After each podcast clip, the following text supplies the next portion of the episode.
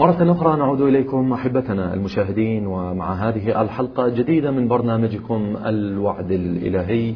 آه، معنا سماحة الشيخ حسان سويدان العاملي آه، أحد أساتذة الحوزة العلمية وقد دخلنا في حديث معه من أول حلقة إلى هذه الحلقة التي وصلنا إليها. آه، حديث حول المصلح العالمي حديث حول الإمام الحجة حديث حول ذلك الرجل الذي يملأ الأرض قسطا وعدلا بعد أن تملأ ظلما وجورا. آه، سماحة الشيخ مرة أخرى أحييك. أجمل تحية. وأقول لك أهلا وسهلا بك في هذه الحلقة الجديدة من هذا البرنامج. آه، سماحة الشيخ قبل البدء في كلامكم مع المشاهد الكريم آه، أحاول أن أطرح سؤالي ومن ثم لكم الحديث إن شاء الله تعالى. آه، هناك آية في القرآن الكريم ونحن قد آه، سرنا في بحثنا هذا الآيات الكريمة مع روايات شريفة وتوضح الأمر في الكثير من المعاني التي ابتغيناها من خلال بحثنا حول المصلح العالمي. أمامي آية في سورة الحديد آية 17 بالتحديد يعني. آه، يقول الله تعالى أعوذ بالله من الشيطان الرجيم. بسم الله الرحمن الرحيم. اعلموا أن الله يحيي الأرض بعد موتها. هنا كلمة اعلموا واضحة وهنا تأكيد من الله سبحانه وتعالى. أرض تموت وهناك إحياء من الله سبحانه وتعالى. كيف ينظر سماحة الشيخ؟ آه، سويدان إلى هذه الآية الشريفة. وما مدى ارتباطها بأصل بحثنا حول المهدي المنتظر صلوات الله وسلامه. تفضل. بسم الله الرحمن الرحيم. الحمد لله رب العالمين. وصلى الله على سيدنا ونبينا محمد وعلى آله الطيبين الطاهرين. اللهم صل على لا سيما بقية الله في الأراضين روحي وأرواح من سواه. بتراب مقدمه الفداء. صلوات الله وسلامه ثم إني أحييك أخي الفاضل. أشكرك شكرا جزيلا أحيي جميع الإخوة في قناة المعارف المباركة جزاك الله العاملة على نشر العلم والمعرفة الحقة والأصيلة إن شاء الله. كما أحيي بالتحية العطرة جميع الأحبة من الإخوة والأخوات. أه الحقيقة أه أن الآية الكريمة التي أه افتتحتم بها نعم. سؤالكم. وهي قوله تعالى في الآية السابعة عشر من سورة الحديد. اعلموا أن الله يحيي الأرض بعد موتها. بظاهرها الأولي قد يقال بأنه لا يوجد أي ارتباط هو هذا السؤال بينها وبين قضية الإمام المهدي صلوات الله وسلامه باعتبار وجود أرض و... فكيف نعم. يزج بها في نعم هذا المقام؟ نعم نعم. لأن آه، آه، الحياة للأرض أول ما يتبادر إلى ذهن هو عمارة الأرض. آه، وتكون الحياة للأرض عندما تخرج الأرض نباتها عندما ينزل القطر من السماء وتحول الفصول فبعد الشتاء يأتي الربيع نعم. وتبدأ الحياة تدب في الأرض. في الأرض. نعم. مستوى أعلى من مستويات الحياة الحياة الحيوانية على هذه الأرض. بمختلف أقسامها سواء الحيوانات الناطقة البشر نعم. أو الحيوانات غير الناطقة نعم. آه، فيقال هذا هو الحياة آه، في الأرض آه، وأن الآية الكريمة تشير إلى هذا المعنى نعم. لكن أنا أقدر أن هذا التفسير تفسير ظاهري وتفسير ساذج للآية الكريمة لا أريد أن أقول بأن الآيات الكريمات هي طلاسم والعياذ بالله لكن القرآن الكريم تبيان لكل شيء. فكيف لا يكون تبيانا آه، لنفسه؟ على هذا الأساس آه، الشيء المهم الذي يجب أن نشير إليه أن الحياة بهذا المعنى هي أمر بديهي واضح. واضح جدا واضح نعم. آه، كون الأرض تموت في الخريف ثم ينزل القطر في الشتاء ثم تحيا من جديد بعد الشتاء أمر بديهي وواضح لكل إنسان. مم. فما معنى قوله تعالى اعلموا؟ اعلموا, اعلموا. تأكيد الواضح. آه يريد أن يعلمهم شيء هم يجهلونه. نعم. فهم لا يجهلون هذا الأمر الحسي هذا الأمر البديهي الواضح. فقوله تعالى اعلموا يشير إلى أحد أمرين أنا في تقديري. الأمر الأول هو أن هذه الحركة التي تشاهدونها في الأرض ليست حركة طبيعية اعتيادية. أنتم صحيح تعودتم على أنه في كل سنة يحصل هذا التغيير نعم. وهذا التحول لكن وتلاحظون هذا, هذا ليس أمرا تكوينيا اعتياديا بسيطا وساذجا هذا لأن هناك مدبر حكيم نعم. هو الله سبحانه وتعالى هو الذي. يدير حركة مم. الكون مم. هناك ظواهر كثيرة غريبة وعجيبة في هذا الكون لكن لأنها تحصل بشكل اعتيادي ومتكرر الإنسان. نعم. ينظر إليها نظرة اعتيادية اعتيادي آه، هذه النطفة عندما تتحول إلى إنسان قويم شيء غريب وإعجازي لكن لأنه حالة طبيعية حالة البشر طبيعية. تعودوا عليها مم. منذ أبي البشر آدم على نبينا عليه. الصلاة والسلام إلى يومنا هذا لكن اعتيادي وال- لكن عندما نعم. يأتي الباحث المدقق مم. ويبحث أن هذه النطفة كيف تتحول إلى جنين كيف تتحول إلى إنسان قويم إلى ما هنالك المتوالية. يعيش إنصافا هذا الإنسان يعيش شيء من ال- الإعجاز وشيء من الدقة كذلك في عالم النبات هناك لا أريد أن أدخل الآن إلى. الأبحاث. العلمية النباتية. نعم. ولكن في عالم النبات كيف أن هذا التراب بهذه الخصائص تلقي في هذه النواة التي أساسها من التفاح فيعطيك تفاحا مم. أو تلقي في نفس الأرض وفي نفس المكان نواة أخرى للكرم والعنب نعم. فتعطي عنبا تعطي عنب. إعطاء العنب بهذا الطعم وبهذه اللذة وبهذه وبهذه الخصائص من هذا التراب الذي هو هو التراب. صحيح. يعطي هذه الأنواع الكثيرة. هذا أمر إعجازي لكن الإنسان تعود عليه. إذا نخرج من هذه فأنا أقول. الله سبحانه وتعالى إما يقول اعلموا لإبراز أن هذه الحركة هي حركة حكيمة حركة تدبيرية حركة إعجازية. هذه الحركة ما كانت لتكون دائما وأبدا. وفي كل عام لولا أن الله سبحانه وتعالى الحكيم المدبر هو الذي يدبرها هو يدبر. ولذلك آه، توجد قرينة على هذا المعنى أيضا وهي قوله تعالى اعلموا أن الله يحيي الأرض. أن ظاهرة الحياة أنا لا أتحدث عنها الآن قضية بديهية تعرفونها أيها البشر. يريد الله سبحانه وتعالى أن يربط هذه الظاهرة جيد المتكررة. بسببها بعلتها الحقيقية نعم. بعلتها الفاعلية كما يعبر الفلاسفة نعم. والعلماء وهي أن الله سبحانه وتعالى هو مدبر الكون بهذه الحكمة يريد أن آه، يلفت أنظارنا إلى ربط هذه الظواهر بعلالها الحقيقية وبأسبابها والذي نبتعد كليا عن التفسير الظاهر هذا هو الأمر الأول. لهذه الآية. الأمر الثاني الذي يبعدنا عن التفسير نعم. الظاهري المبسط للآية أن يكون الله سبحانه وتعالى يشير إلى حياة من نوع آخر. وهذا أسلوبه في القرآن الكريم كثير كثيرا ما استخدم القرآن الكريم. هذا الأسلوب بالذات يعني. الأسلوب الحسي مم. لتقريب المعنى.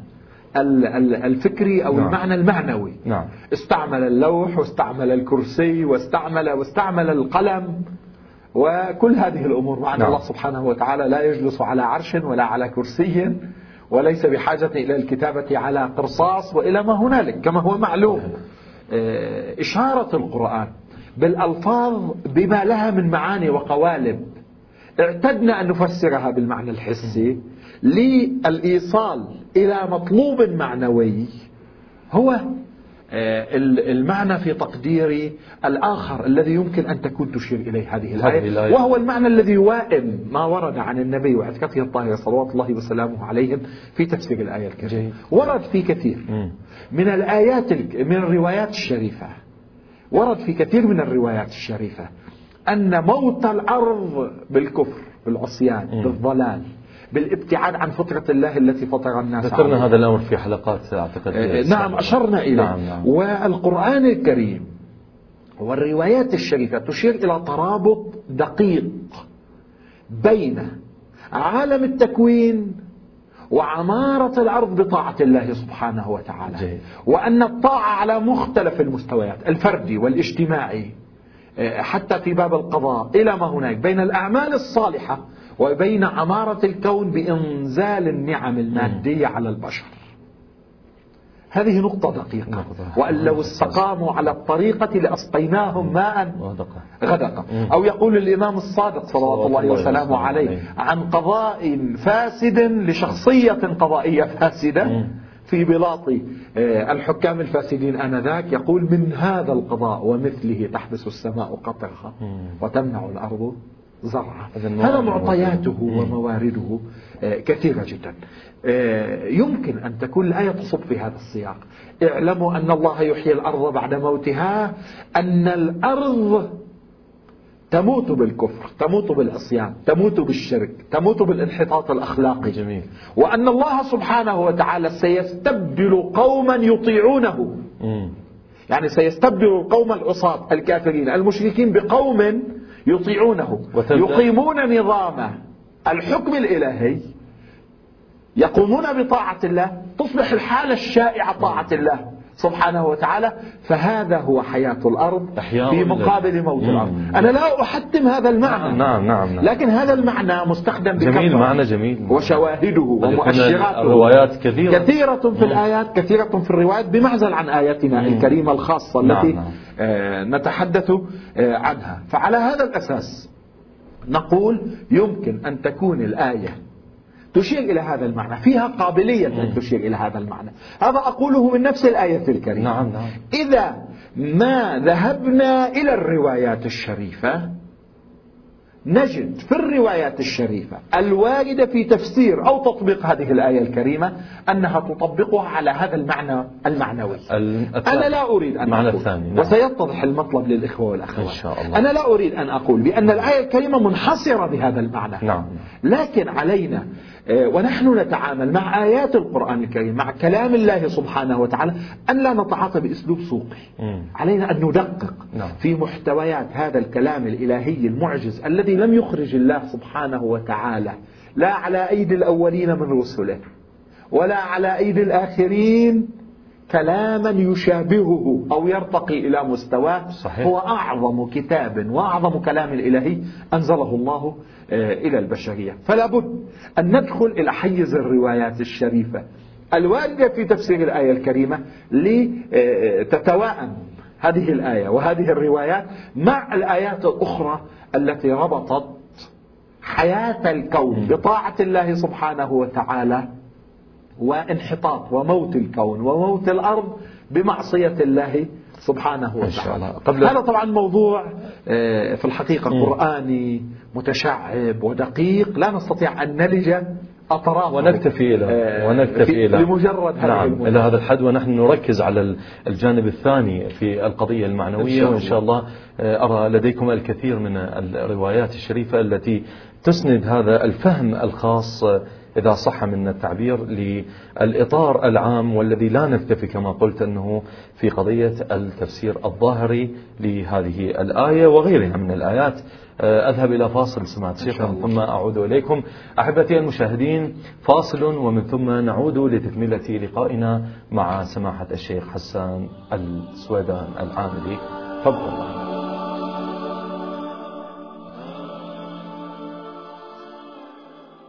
نعود إليكم أحبتنا المشاهدين مرة أخرى ومع هذه الحلقة من برنامجكم الوعد الإلهي وتكملة ما بدأنا به مع سماحة الشيخ أسودان حول هذه القضية وحول آه، بحثنا لهذا اليوم الآية الكريمة من سورة الحديد اعلموا أن الله يحيي الأرض بعد موتها. وتطرقنا إلى جانبين أو تطرق سماحة الشيخ إلى جانبين مهمين في هذه الآية. آه، بقينا نحن على قضية ال- الجانب المعنوي واستخدام بعض الألفاظ من قبل الآية الكريمة للتركيز على هذا الجانب. آه، قبل الفاصل طبعا سماحة الشيخ كان هناك كلام حول الروايات الشريفة. أرى أن لديكم الكثير من الروايات طبعا هناك عدة روايات. طبعا أختار وأنتخب. إن شاء الله إن شاء الله. عسى أن. تكون متوازنة مع بحثنا إن شاء الله. لا هو حول الآية الكريمة. آه حول الآية. طبعا الرواية المركزية والأساسية التي أتعرض لها في البداية هي الرواية التي وردت في كتاب الغيبة للشيخ الشيخ النعماني. وتحدثنا نعم. لمحات عن هذا الكتاب في الحلقة الأولى أو الثانية لعله. نعم نعم.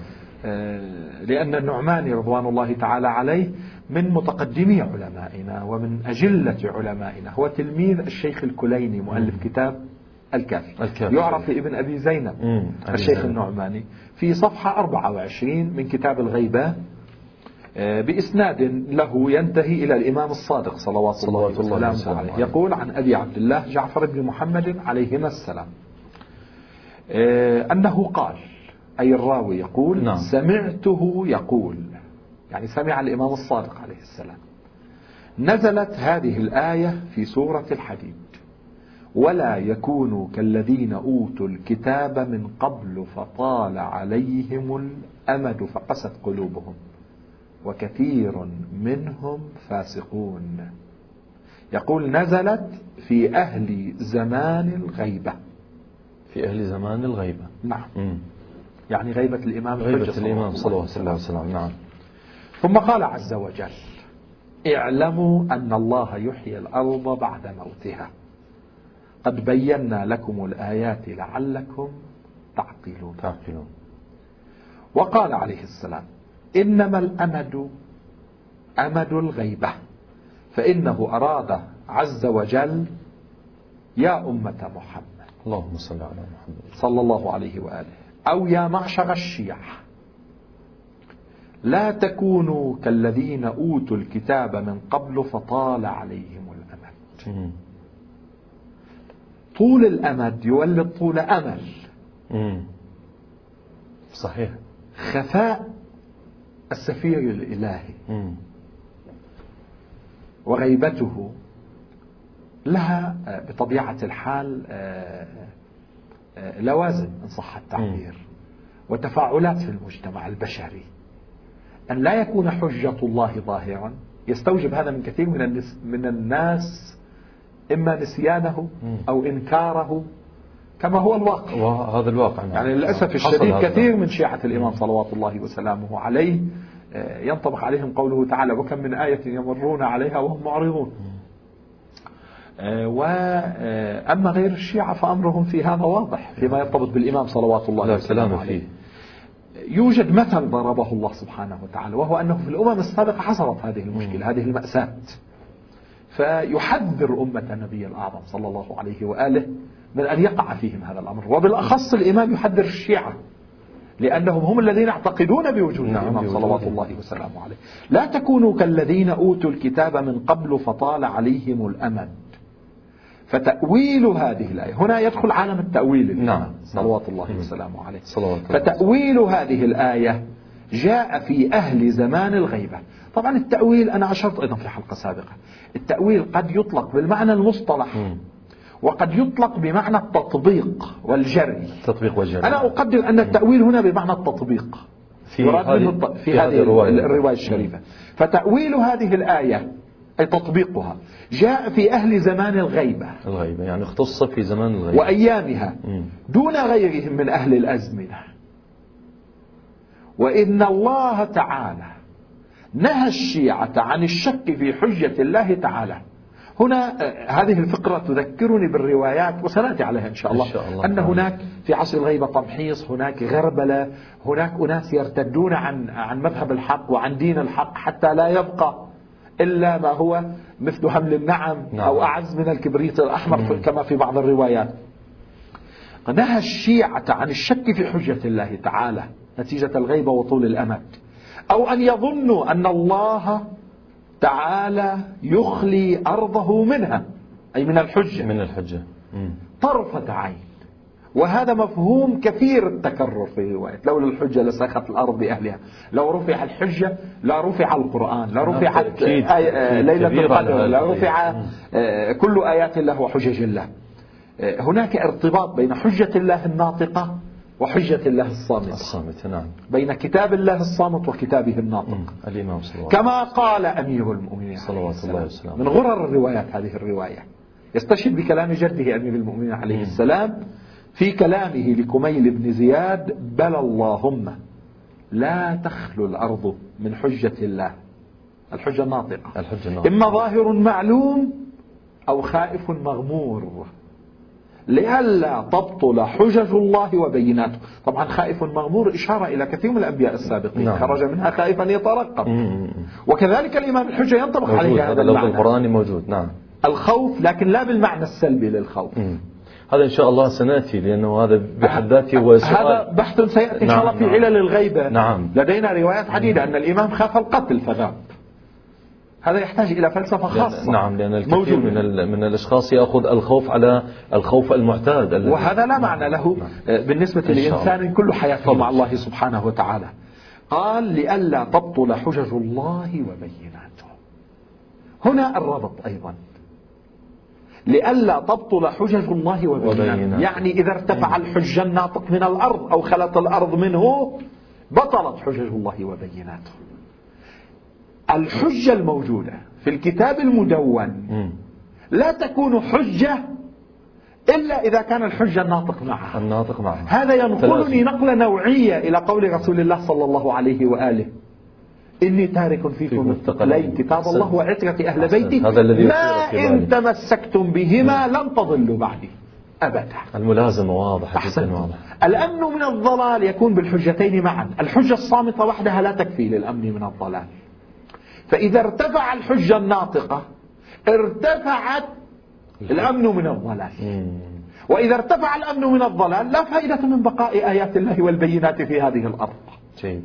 ترابط جيد. انظر إلى هذا الترابط الدقيق. ترابط دقيق جدا. وهي روايات كثيرة. مم. نستطيع أن نستفيد هذا المعنى من حديث الثقلين وهو أحد تجليات نعم. حديث الثقلين.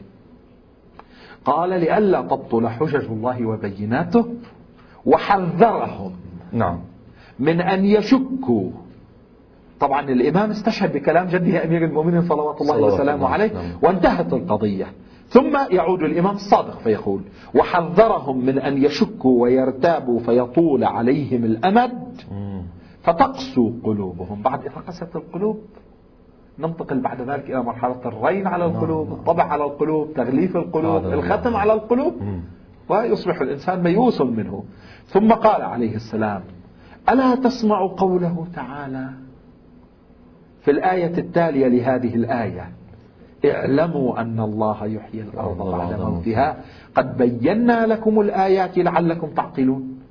هذا يضيف معنى إلى المعنى الذي تحدثت عنه قبل نعم، الفاصل. نعم قبل الترابط السياقي بين الآيتين لا ربط له بالحياة المادية للأرض. بمعنى حياة النبات والحيوان. يعني هو أنا, أنا يعني أنا إذا لاحظ يعني لاحظ أنه إحنا أصلا ابتعدنا عن القضية التفسير الظاهري. دخلنا في في أمر آخر وكأن الآية مقارنة لهذه وهذا أنا أدعي أنه أسلوب نعم. شائع في القرآن نعم. الكريم. له نماذج كثيرة. يعني أدب القرآن في التعبير هو هذا يتحدث عن قضايا حسية ويريد منها قضايا معنوية. فتقسو قلوبهم. ثم قال عليه السلام ألا تسمعوا قوله تعالى في الآية التالية؟ تكرارها. نعم. اعلموا أن الله يحيي الأرض بعد موتها. قد بينا لكم الآيات لعلكم تعقلون. أي يحييها. هنا التنصيص بعد على ربط القضية بمحل كلامنا. يحييها الله بعدل القائم. عجل الله تعالى فرجه الشريف عند ظهوره بعد موتها بجور أئمة. بجور أئمة. إشارة إلى أن أئمة الضلال ينشرون الكفر ينشرون الفسوق ينشرون كما نعيش في هذا العالم. نعم، نعم،. في دولنا الإسلامية التي تحكم اسم الإسلام فضلا عن غيرها. فإن الكفر دامس إما نظريا وعمليا أو عمليا على أقل تقدير. آه، فعدل القائم عليه السلام على مستويات كثيرة ونشر العدل في دولة العدل الإلهية يهيئ الناس لعبادة الله عز وجل والارتباط بالله سبحانه وتعالى فيبتعد الناس عن الكفر والفسوق والعصيان وهذا هو حياة الأرض بعد موتها بحسب ما يقول الإمام نعم. صلوات الله وسلامه عليه هذه الرواية أنا نقلتها من كتاب نعم. الغيبة للنعماني موجودة أيضا في كتاب إثبات الهداة للمحدث العظيم الكبير المعروف نعم. الحر العامل صاحب كتاب وسائل الشيعة نعم. في الجزء الثالث صفحة 531 موجودة أيضا في كتاب البرهان في تفسير القرآن نعم. وهو تفسير بالمأثور مم. للعلامة المحدث الكبير السيد هاشم البحراني رضوان الله نعم. تعالى عليه في الجزء الرابع صفحة 291 وموجودة في جملة آه، من المصادر طبعا هذه الرواية قبل قبل يعني قبل إذا لديكم تساؤلات سأجيب عليها نعم إن شاء الله فضل. هذه الرواية تواكبها روايات عديدة منها رواية في غيبة الشيخ الطوسي رضوان الله تعالى عليه في تفسير الآية اعلموا أن الله يحيي الأرض إلى آخر الآية يعني يصلح الأرض بقائم آل محمد. اللهم صل بعد موتها يعني من بعد جور أهل مملكتها. قد بينا لكم الآيات لعلكم تعقلون. تعقلون. يقول عليه السلام الآيات بقائم آل محمد لعلكم تعقلون. هذه في غيبة الطوسي صفحة 109 ونقلها عن غيبة الطوسي عدة مصادر منها نعم. البحار في الجزء الواحد والخمسين صفحة ثلاثة وخمسون. على هذا السياق أيضا بعض الروايات الأخرى التي تحدثت بشكل أصرح. مثلا في إحدى الروايات عن الإمام في إحدى الروايات عن الإمام الباقر صلوات الله وسلامه عليه. قبل أنه قبل أن في كمال الدين وتمام نعم. النعمة نعم الجزء الثاني صفحة 668 في تفسير الآية قال عليه السلام يحييها الله عز وجل بالقائم بعد موتها يقول عليه السلام موتها كفر أهلها والكافر ميت خصص بالقضية بعد لا أظن بقي أدنى التباس لدى الإخوة لا واضح جدا واضح. وهناك روايات أخرى نعم. نعم بعد لا لسنا بصددها أما الفكرة العامة مم. فعليها شواهد من الآيات والروايات إن شاء الله. كثيرة. لدي من الوقت قبل الفاصل وخصوص الفصل الأخير نحن خصصناه لأسئلة, المشاهدين نعم. الكرام. آه، قبل الذهاب إلى فاصل بدقيقتين. يعني هناك رأيت لا أعلم قد يكون ترددا. يا أمة محمد أو يا محشر الشيعة نعم. هل أنه من أصل الرواية موجودة؟ هذا من أصل الرواية وهذا له حكمة. شنو هذا التردد حكمته أن أمة النبي الأعظم صلى الله عليه وآله قسم منه أصلا ينكرون قائمة آل محمد صحيح. صلوات الله وسلامه عليه؟ آه، التعبير عن الشيعة مرتين مرة بعنوان يا أمة محمد يا أمة محمد. ومرة تخصيصهم نعم لأنهم هم الذين يعتقدون. الحديث عن الذين طال عليهم الأمد نتيجة الغيبة فقست قلوبهم. آه، هناك نمطان من الناس يخشى عليهم من قسوة القلوب. النمط الأول عموم أمة النبي الأعظم صلى الله عليه وآله. والنمط الثاني هم المعتقدون بالإمام المهدي صلوات نعم الله وسلامه نعم عليه وهم الشيعة, الشيعة. أيضا قد يرتد بعضهم عن المذهب الحق قد يقسو قلبه. قد يشك في إمامه ويتردد في إمامه كما أشارت الرواية.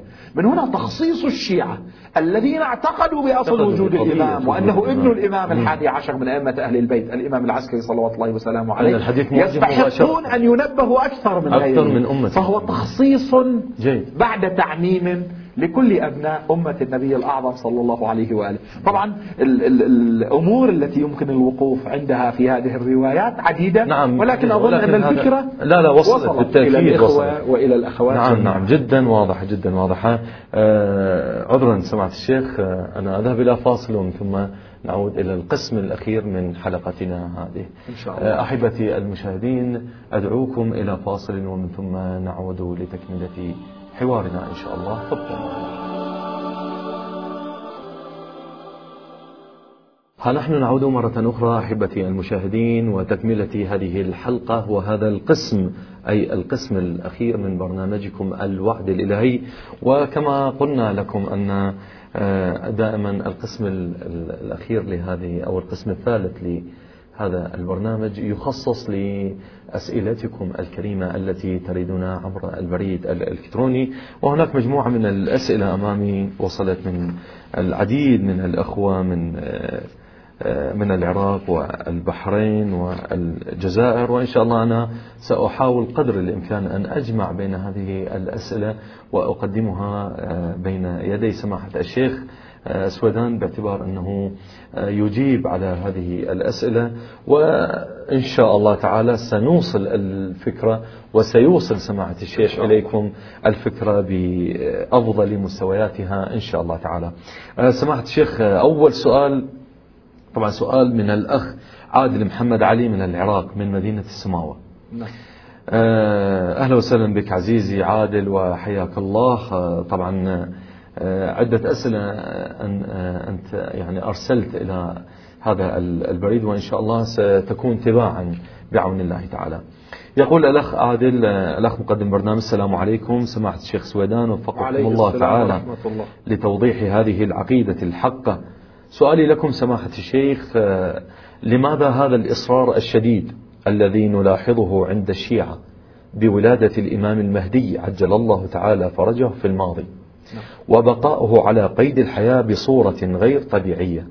يقول لماذا هذا الإصرار؟ ما هي المشكلة؟ لو أننا هذا تساؤل من الأخ عادل. ما هي المشكلة؟ لو أننا آمنا بأنه سيولد في المستقبل ويحمل جميع المواصفات التي أتت بها الروايات الشريفة لأهل البيت عليهم السلام. نعم. أرجو لكم التوفيق وعذرا لهذا الأسلوب كما نصت الرسالة. نعم. في البداية أحيي الأخ السائل تحية عطرة أحيي جميع الإخوة والأخوات الذين يتواصلون مع هذا البرنامج وهذا دليل على متابعتهم الحمد لله وأنا أحييهم أيضا. بمعالم الدين وبهذا البرنامج على وجه الخصوص وبقضية الإمام المهدي صلى نعم الله عليه هذه القضية الحساسة التي هي جدا. معلم مهم من معالم الشخصية الإيمانية آه، في هذا العصر. الاهتمام بها يعد اهتماما بمعلم من أهم معالم الدين كما هو واضح. بالنسبة لسؤال الأخ آه، أما قضية آه، إصرارنا نعم فهو إصرارنا على اتباع كتاب الله وسنة رسول الله صلى. الله عليه. وآله الكتاب والسنة هما اللذان دلانا على أن الإمام المهدي صلوات الله وسلامه عليه. هو الإمام الثاني عشر من أئمة أهل البيت عليهم السلام هو ابن الإمام الحادي عشر الإمام الحسن العسكري. الذي عاش في آه، القرن الثالث واستشهد سنة آه، 260 للهجرة. وعلى هذا الأساس ما دام الإمام العسكري صلوات الله وسلامه عليه صلوات كما في روايات كثيرة وسنأتي إن شاء الله على ذكر. جملة منها في الحلقات القادمة آه، أنه ابن الإمام العسكري صلوات الله وسلامه عليه فإصرارنا هو إصرار رسول الله صلى الله عليه وآله. إصرار الأئمة المعصومين صلوات الله وسلامه عليهم على هذه الحقيقة. مم. كيف يقول الأخ في ذيل السؤال؟ يقول ما هي المشكلة؟ ما هي المشكلة؟ ما- أن, لو أننا أن. نقبل كل الصفات والمواصفات التي وردت في القرآن وفي الأحاديث الشريفة للإمام المهدي نعم. ونقول بأنه سيولد في سيولد المستقبل في المستقبل. أقول؟ أقول أخي العزيز من الصفات والمواصفات التي وردت في الإمام المهدي صلوات الله وسلامه عليه آه، طبقا للأحاديث الكثيرة عن رسول الله صلى الله عليه. وآله هو أنه ابن الإمام الحادي عشر ابن الإمام العسكري. وبإجماع المسلمين ليس فقط شيعة أهل البيت أن الإمام العسكري صلوات الله وسلامه عليه استشهد سنة 260 للهجرة وارتحل من دار الدنيا مم.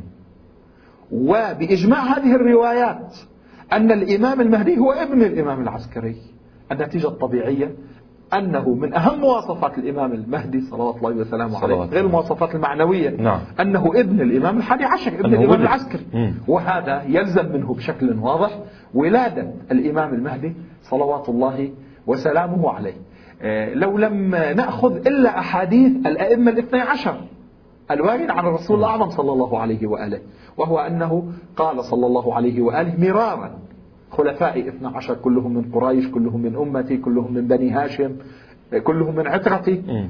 وهذه روايات متواترة في كتب الشيعة والسنة لكن كتب الشيعة امتازت عن كتب غيرهم وبعض كتب السنة وافقتنا في ذلك نعم. هو تسمية هؤلاء الأئمة بأسمائهم حتى أن بعض علماء السنة صنفوا مصنفات وكتبوا كتب بهذا نعم، المعنى هذا المجال، مثلا ابن نعم. الصباغ المالكي مم. كتب الفصول المهمة آه، في معرفة الأئمة وهو مالكي المذهب نعم. أو آه، الحنفي القندوزي آه، صاحب كتاب ينابيع المودة الشيخ سليمان وهو من محققي علماء الحنفية أو كتاب البرهان للكنج الشافعي وهو من أتباع المذهب الشافعي المذاهب الثلاثة هناك أتت. هناك آه، علماء آه، من أهل السنة من المذاهب الأربعة ليس نعم، نعم، أيضا.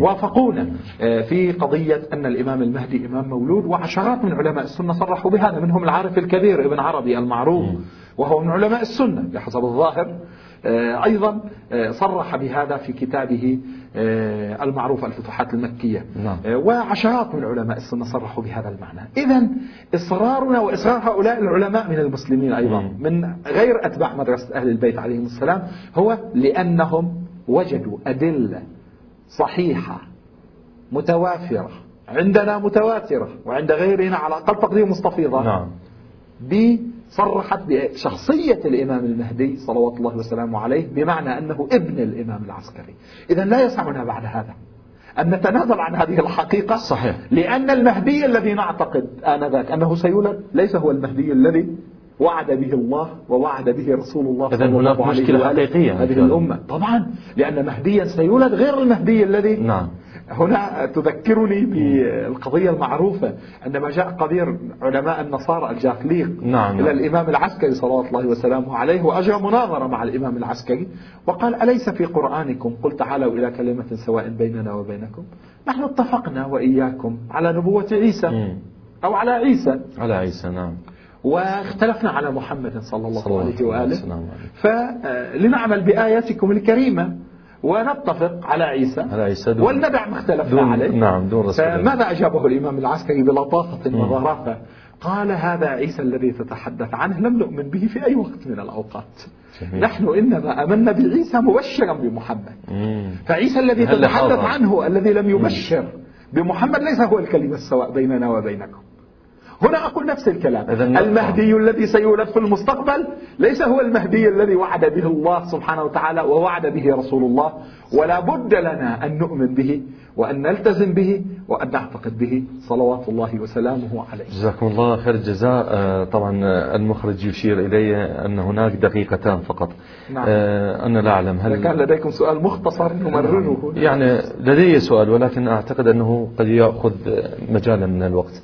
لماذا لا, لا نرجع إلى إلى آه، لملمة أطار بحثنا الذي تقدم في نعم في يعني هذه الحلقة. لأن هناك هذا السؤال قد يأخذ الكثير في قضية أنه إذا تشعرون أنه بقيت هناك نقطة تحتاج إلى شيء من التوضيح لا بأس.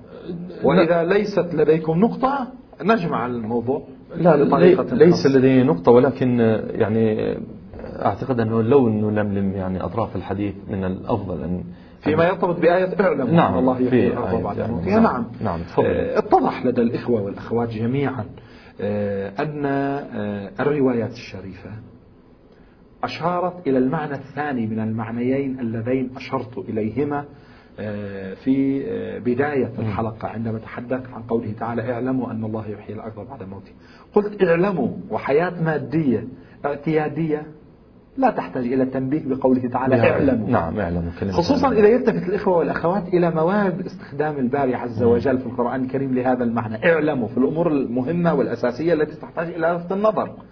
فقلت هناك معنيان يمكن أن ترمي إليهما هذه الكلمة. المعنى الأول هو ربط الظاهرة بسببها وعلتها الحقيقة وهو نعم. الله سبحانه وتعالى. والمعنى الثاني وهو الأرجح هو الأرجح واللي تحدثت الرواية عنه. أحسنتم. هو آه، آه، الحياة المعنوية في مقابل الموت المال. آه، الموت المعنوي. واستخدم الباري عز وجل الأمور الحسية لتقريب الأمر المعنوي. معنوي بالذات. آه هذا المعنى هو الذي أشارت إليه الروايات الشريفة, الشريفة. وأنا حاولت أن أستفيد من الفكرة العامة للآيات والروايات الكثير. وهذا موضوع في حد ذاته مهم. يرتبط بالأعمال الصالحة والأعمال الطالحة وتأثير هذا كونيا على الحياة الكونية. الخسف الذي حصل في الأمم السابقة العذاب الإلهي الذي حصل في الأمم السابقة إلى ما هنالك مما يرتبط بفسادهم في الأرض بعصيانهم نعم.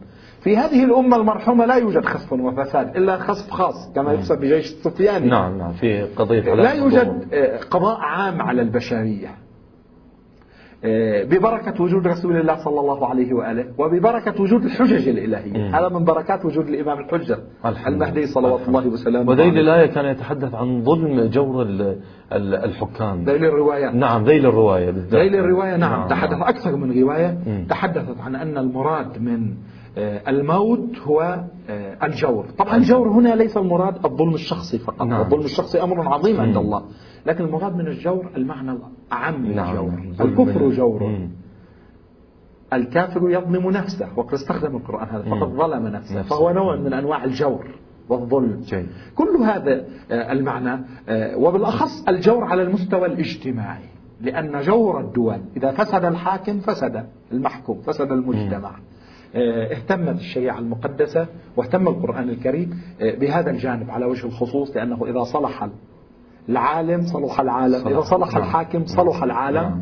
وصلحت الأرض من هنا كان من معالم دولة الإمام المهدي صلوات الله وسلامه عليه الصلاح من أعلى درجاتها إلى كل فروعها فتصلح الأرض فتخرج الأرض نبتها وتنزل السماء قطرها فيتوائم الكون مم. وينسجم ومن هنا تعم وتكثر الخيرات كما سنتحدث عن إن شاء الله, الله إن شاء الله. في آه، حلقة خاصة حول معالم دولة الإمام المهدي نقف عند, عند هذا الحد. عليه.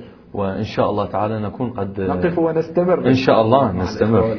آه، إن شاء الله تعالى نكون قد آه، يعني أوضحنا الكثير من الأمور في قضية آه، الآية 17 من سورة الحديد اعلموا إن شاء الله. أن الله يحيي الأرض بعد موتها وأنا بدوري أقدم آه، طبعا اعتذاري الشديد إلى آه، المشاهد الكريم يعني هناك الكثير من الأسئلة كما قلت لكم ولكن الوقت باعتبار أنه القسم الأخير نحاول قدر الإمكان قدر الإمكان أنه نشير إلى إلى مجمل من القضايا. وإلا هذا سؤال من الأخ محمد عبيد من أهالي البصرة ألح في القضية. إن شاء الله الأخ محمد عبيد في الحلقة القادمة سيكون أول سؤال إليكم. وإن شاء الله تعالى ستطرحونها على سماحة الشيخ وسيجيبكم. في نهاية هذه الحلقة لا يسعني سماحة الشيخ إلا أن أتقدم أنا وأسرة البرنامج وجميع الكادر بالشكر الجزيل إليكم آه، على حضوركم إلى الاستوديو وتسجيل هذه الحلقة الجميلة واللطيفة من حلقات برنامجكم بارك الله. الوعد الإلهي وبرنامجنا وبرنامج المشاهد الكريم إن شاء الله نستمر بعون الله تعالى إن شاء الله. لكي نطرح القضية بشكل أوسع وأجمل وإن شاء الله أحبتي المشاهدين آه، تكونون دائما معنا وأنا أقدم لكم الشكر الجزيل على حسن المشاهدة هذا مقداد الخفاجي يحييكم نستودعكم الله والسلام عليكم ورحمة الله وبركاته.